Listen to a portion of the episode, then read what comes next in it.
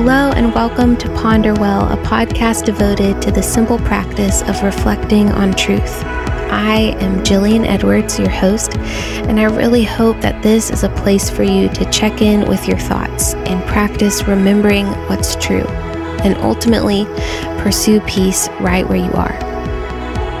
Each episode is designed to help you and me thoughtfully and prayerfully look at our lives, every detail, season, situation, and circumstance through the lens of the faithfulness of God.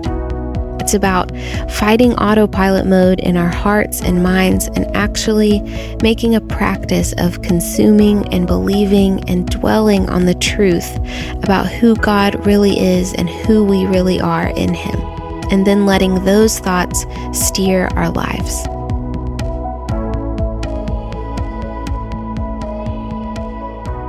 Last week, we paused to remember that our weariness can be a reminder to come and be restored. We reflected on the faithfulness of God and how the reality of His faithfulness changes our perspective on the paths we're walking in our lives. As our shepherd, He leads us along the right paths. He restores my soul. He leads me in paths of righteousness for His name's sake. In 2 Corinthians chapter 4, Paul says these words, Though outwardly we are wasting away, yet inwardly we are being renewed day by day. For our light and momentary troubles are achieving for us an eternal glory that far outweighs them all. So we fix our eyes not on what is seen, but on what is unseen, since what is seen is temporary, but what is unseen is eternal. Today, as we intentionally pause to think on the things of God, we're choosing to fix our eyes on the eternal rather than the temporary. So that by God's work in us, as we walk through whatever we have before us on this day, this season, the main idea of our lives is not what we can see around us, but the unseen. It's the eternal, it's His faithfulness. Today, we're going to be dwelling on verse 4 of Psalm 23, but we'll start by reading the passage as a whole. So, this is the word of the Lord, Psalm 23. The Lord is my shepherd, I will not be in need. He lets me lie down in green pastures, He leads me beside quiet waters. He restores my soul. He guides me in the paths of righteousness for the sake of His name.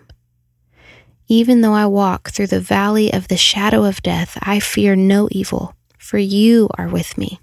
Your rod and your staff, they comfort me. You prepare a table before me in the presence of my enemies. You have anointed my head with oil. My cup overflows. Certainly, goodness and faithfulness will follow me all the days of my life, and my dwelling will be in the house of the Lord forever. This is the word of the Lord. Thanks be to God. Going back to verse 4 Even though I walk through the valley of the shadow of death, I fear no evil, for you are with me. Your rod and your staff, they comfort me.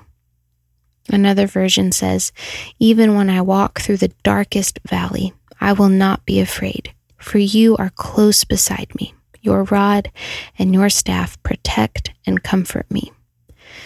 I don't take it lightly today to offer words surrounding the valley of the shadow of death, around the brokenness and the pain and the grief we as humans experience, as we each tenderly consider the dark places we've walked or are walking, it is not my aim to gloss over suffering with silver lining.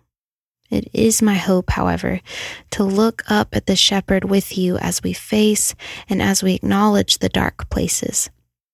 Just as it is also my hope to look up at the shepherd with you as we face and as we acknowledge the light places.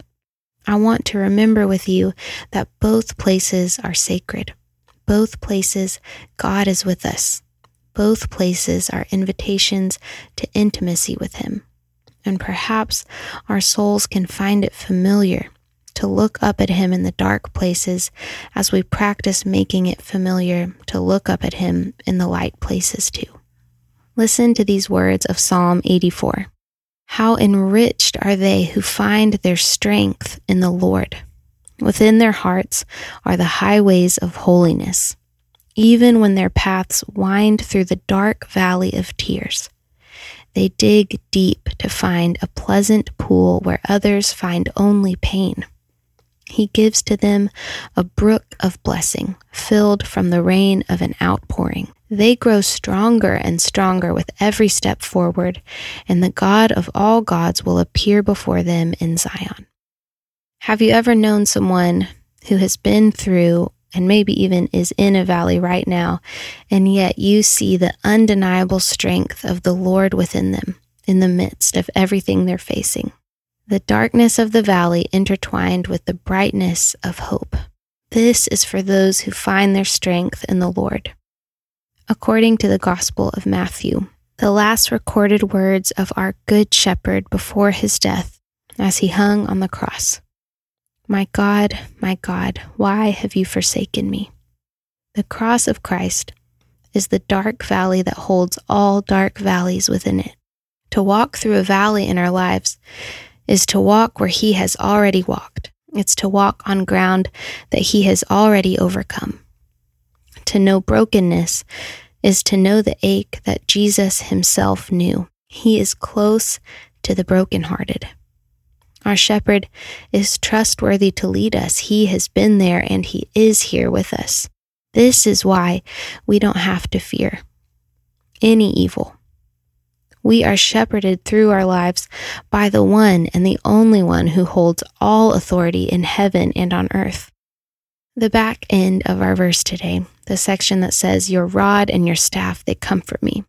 The Passion Translation says it this way Your authority is my strength and peace. Our strength and our peace as we walk through the dark places is to know that our shepherd has been given full authority over all the heavens and all the earth. It doesn't mean we have everything figured out. It doesn't mean we don't have questions, but we can take heart because we know and we believe God has overcome it all and He is within us ultimate restoration is coming. And as we long for that restoration, the wholeness of heaven, in faith, we'll find that it has already begun in us now, that He has set eternity even in our hearts, and He is renewing us day by day in spirit. What's true about the valley is that our God is with us in it. His Spirit is within us.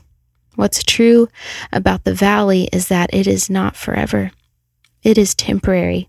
It may be all we can see with our earthly eyes, but this is where we're invited to fix our eyes on the unseen, on what is eternal. From Revelation 21 Behold, I am making all things new. And he also said, Write this down, for these words are trustworthy and true.